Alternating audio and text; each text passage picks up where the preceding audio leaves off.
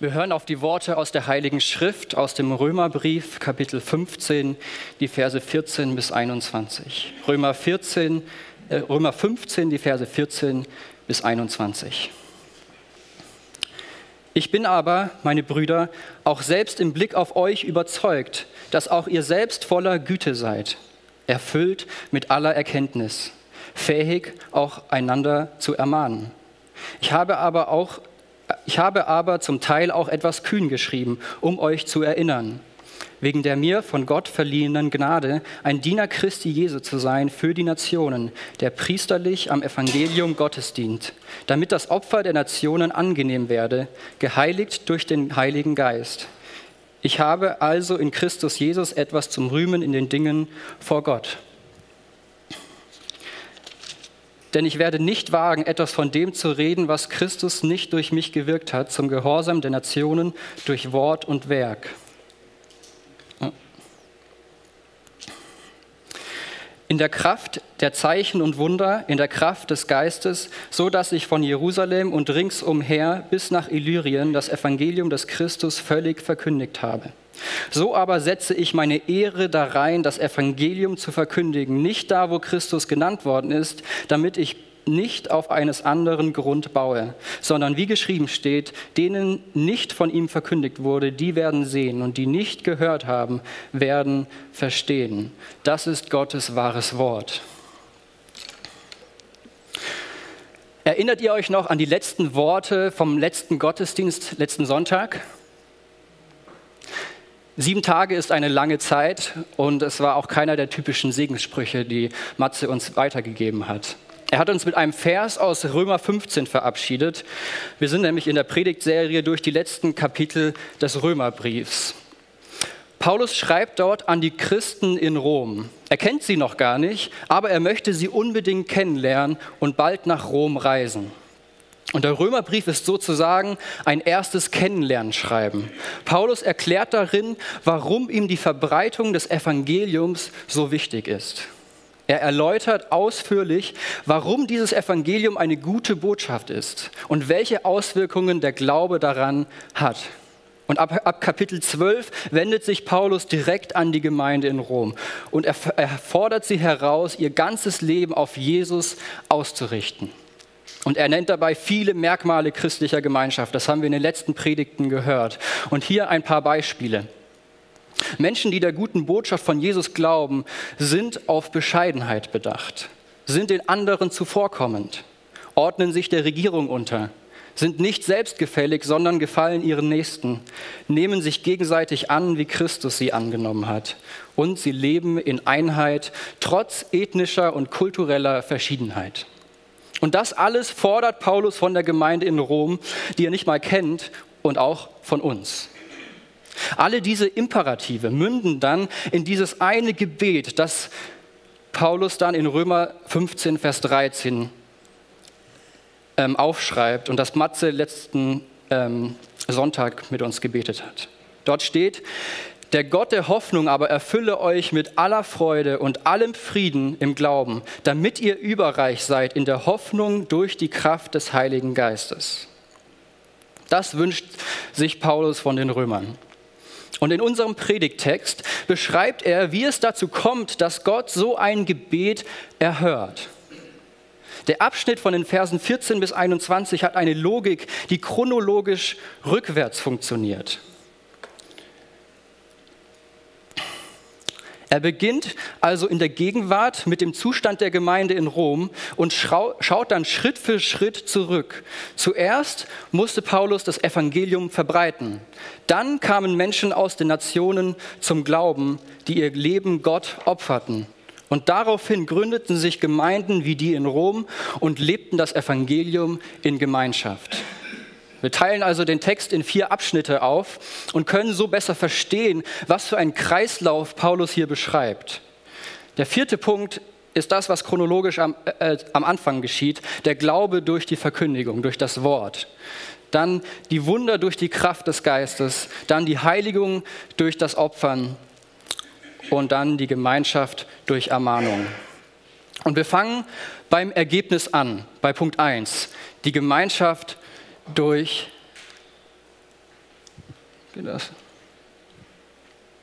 Durch Ermahnung.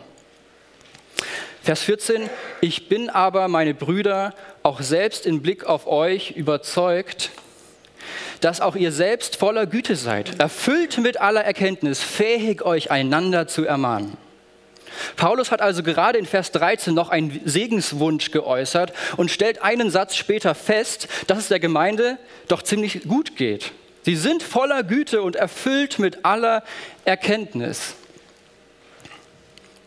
Und am Anfang des Briefes hat er sogar geschrieben, dass ihr Glaube, der Glaube der Gemeinde in Rom, sogar in der ganzen Welt schon bekannt ist.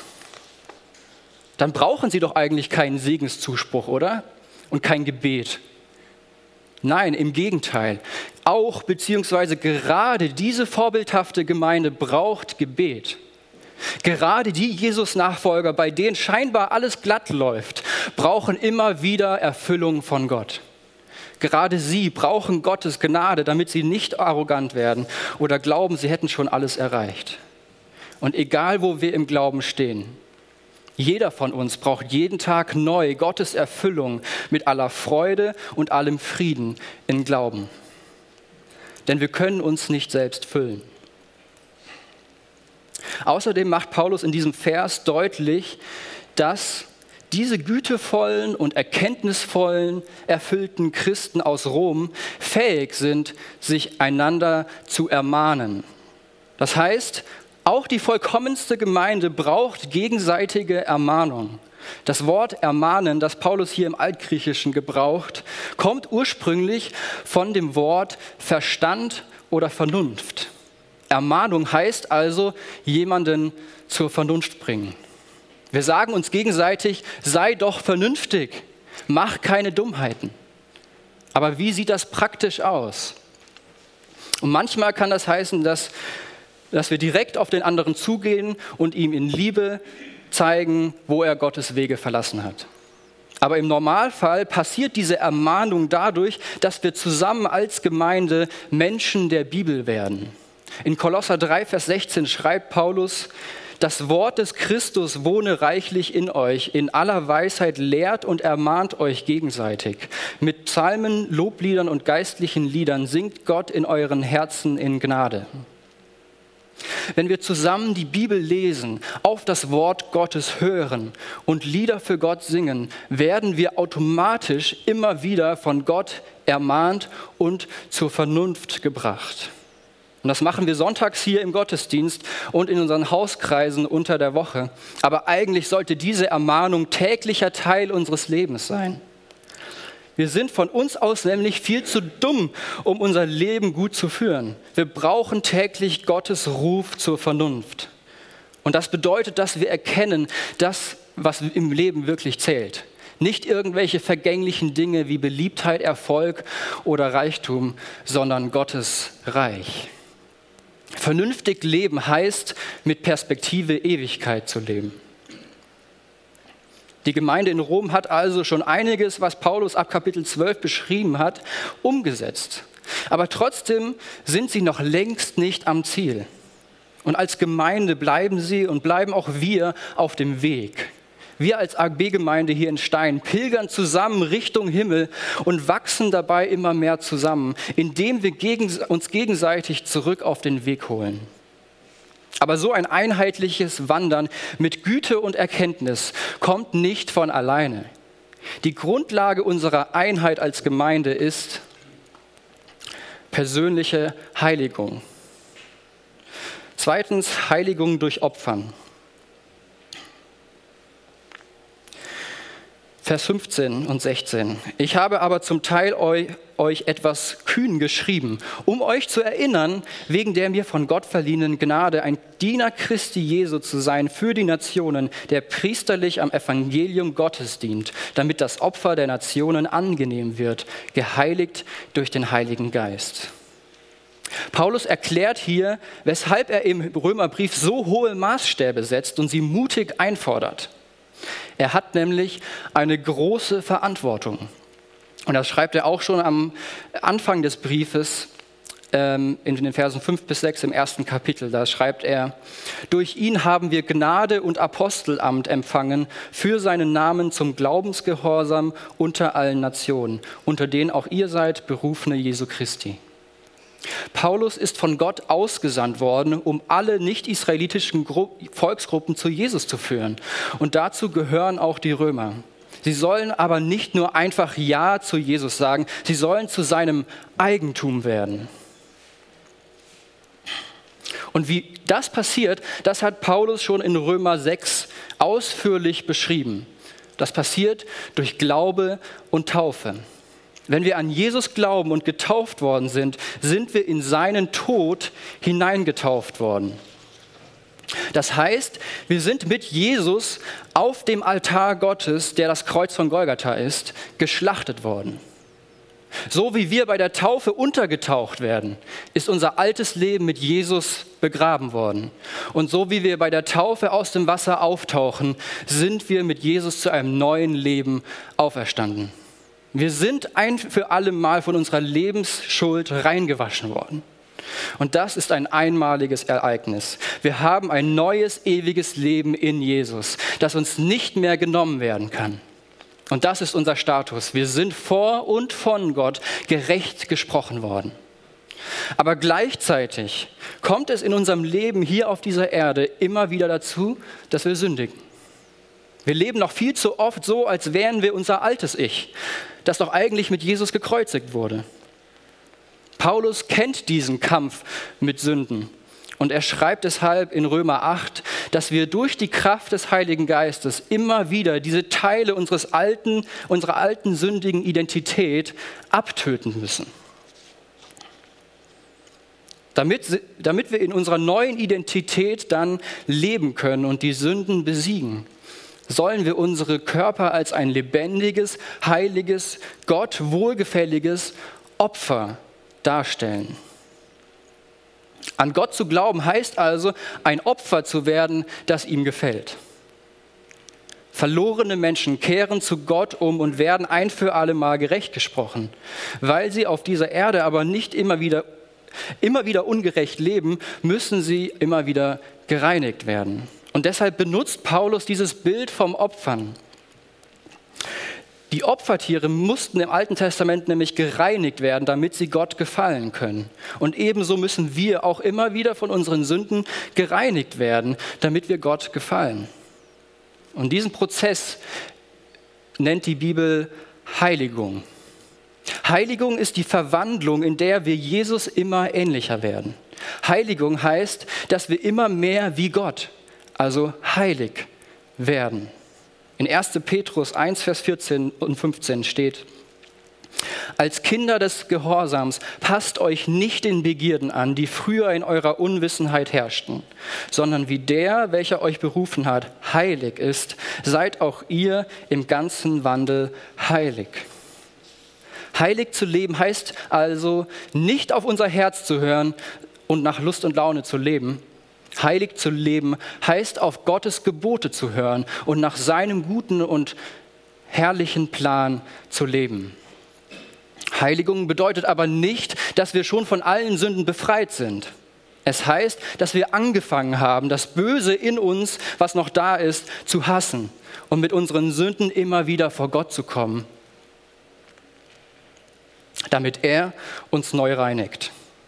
Und dieser Prozess der Heiligung kann nur geschehen, wenn wir schon gerettet sind, wenn also der Heilige Geist schon in uns ist. Der Heilige Geist bewirkt unseren Glauben und dann unsere Heiligung. Die Bibel ist da ganz klar, die Heiligung ist die natürliche Folge von Rettung. Ohne Heiligung wird niemand Gott sehen. Und deshalb hat Paulus im Römerbrief zum Teil etwas kühn geschrieben. Er macht das Gleiche, was die Römer auch schon untereinander tun. Er ermahnt. Er ruft sie zur Vernunft und er erinnert sie.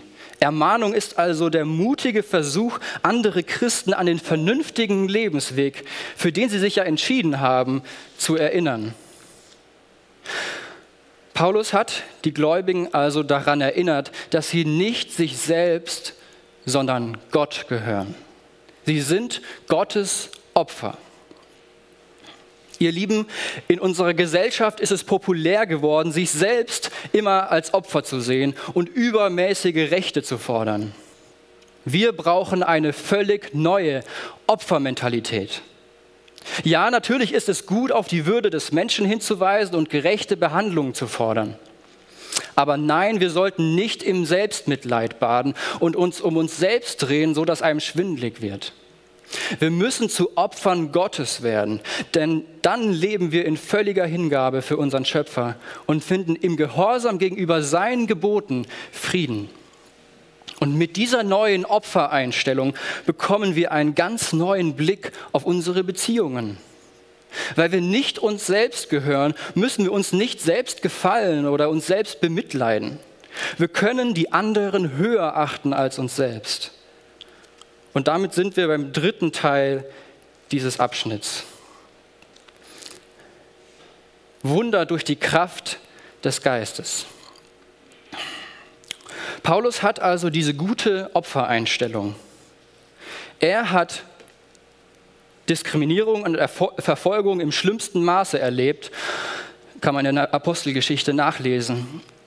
Und bleibt dabei einfach immer dankbar, dass er von Gott als Werkzeug gebraucht wird. Paulus hat aber auch miterlebt, wie seine Verkündigung viele Menschen zum Glauben geführt hat. Und trotzdem schreibt er jetzt ab Vers 17, ich habe also in Christus Jesus etwas zum Rühmen in den Dingen vor Gott. Denn ich werde nicht wagen, etwas von dem zu reden, was Christus nicht durch mich gewirkt hat. Zum Gehorsam der Nationen durch Wort und Werk, in der Kraft der Zeichen und Wunder, in der Kraft des Geistes, sodass ich von Jerusalem und ringsumher bis nach Illyrien das Evangelium des Christus völlig verkündigt habe. Paulus hat große Dinge erlebt. Menschen, die in gottlosen Kulturen lebten und ihr Leben ohne Gott sogar liebten, änderten ihr Leben auf einmal um 180 Grad. Und das nicht nur in Israel, sondern im ganzen Mittelmeerraum, bis ins heutige Albanien zu diesem Zeitpunkt.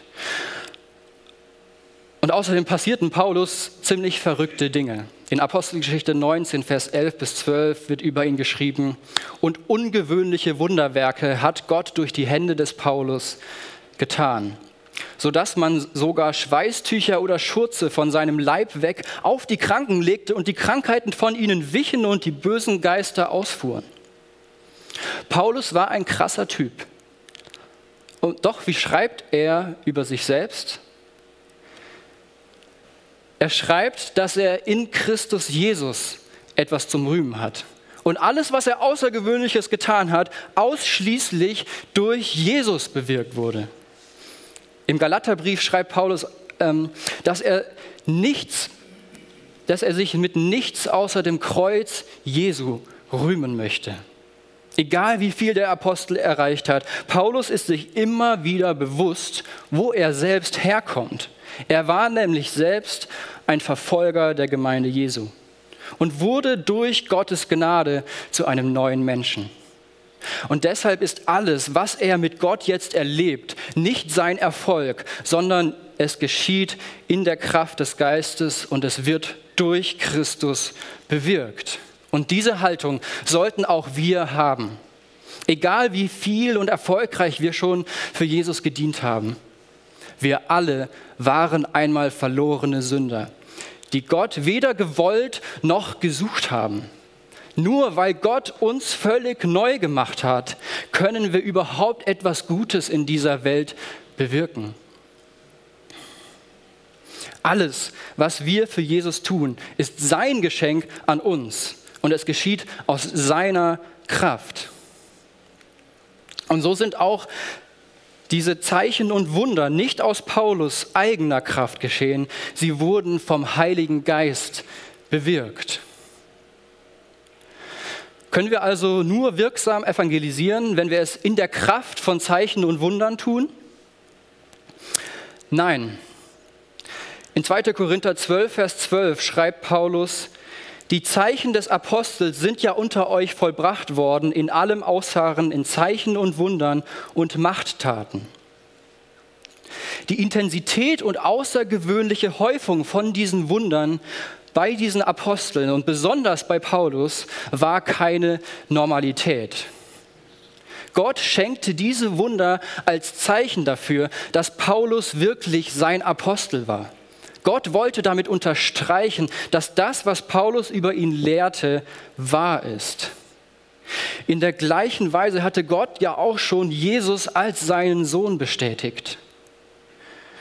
Und Gott gebrauchte zur Zeit Jesu und zur Zeit der Apostel in besonders gehäufter Form diese Zeichen und Wunder und Heilungen, damit die Welt erkennen konnte, dass diese Epoche die wichtigste Epoche der ganzen Menschheitsgeschichte war.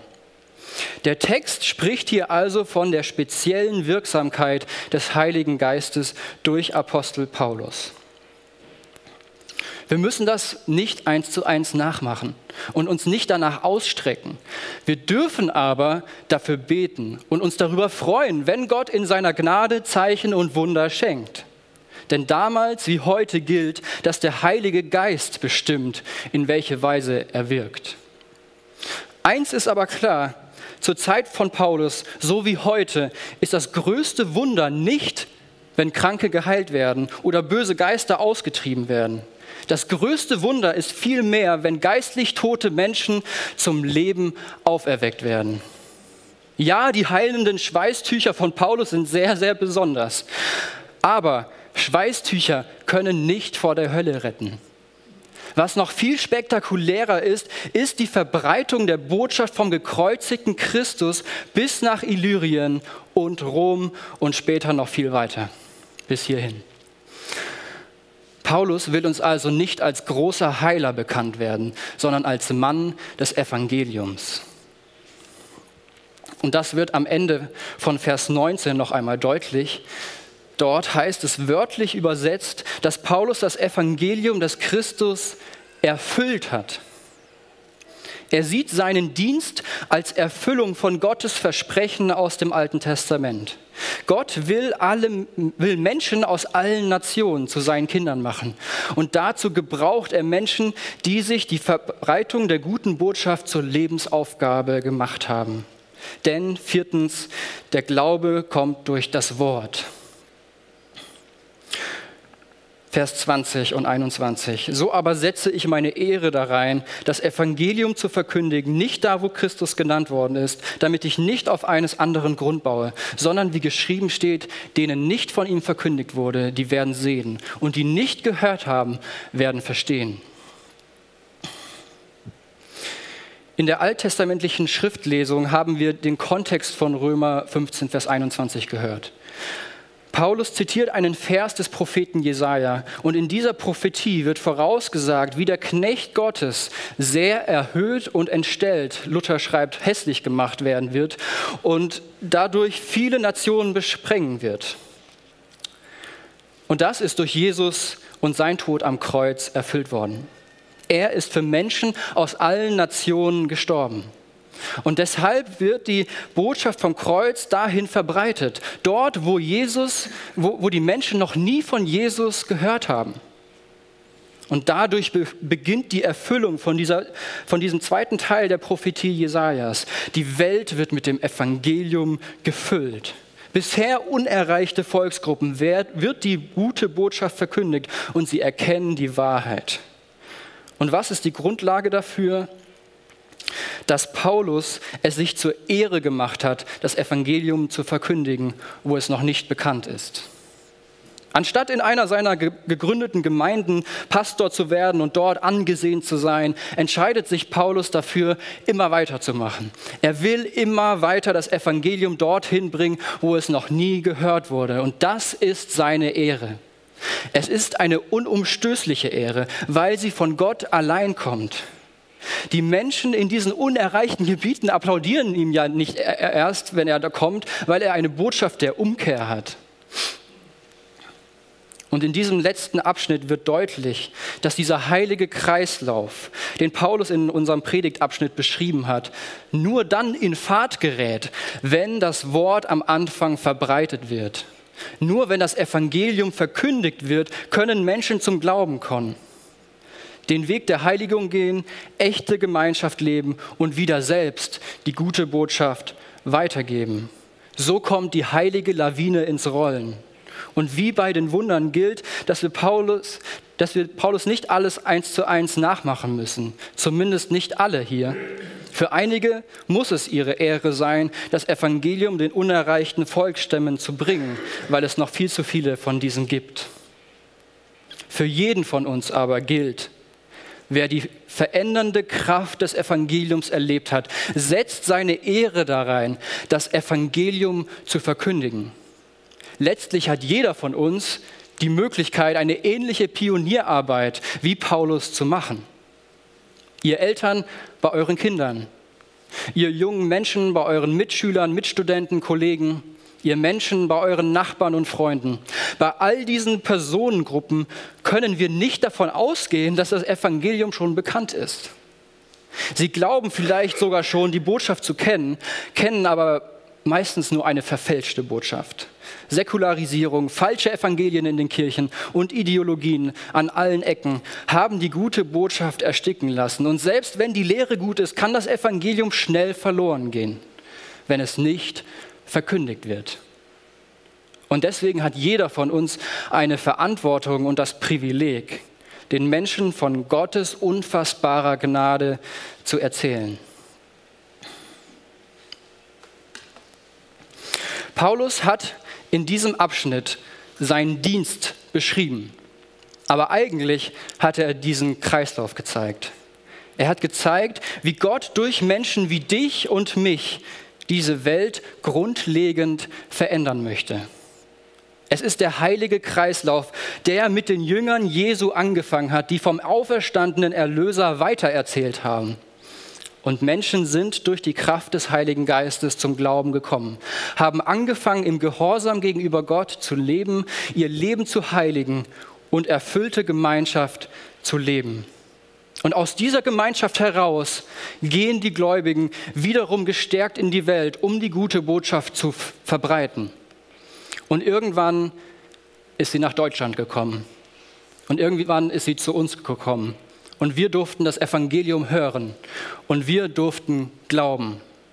Und jetzt sind wir dran, uns als Opfer Gottes vom Heiligen Geist heiligen zu lassen und durch sein mächtiges Wirken mutig und furchtlos von Jesus, unserem Retter und Herr, zu erzählen.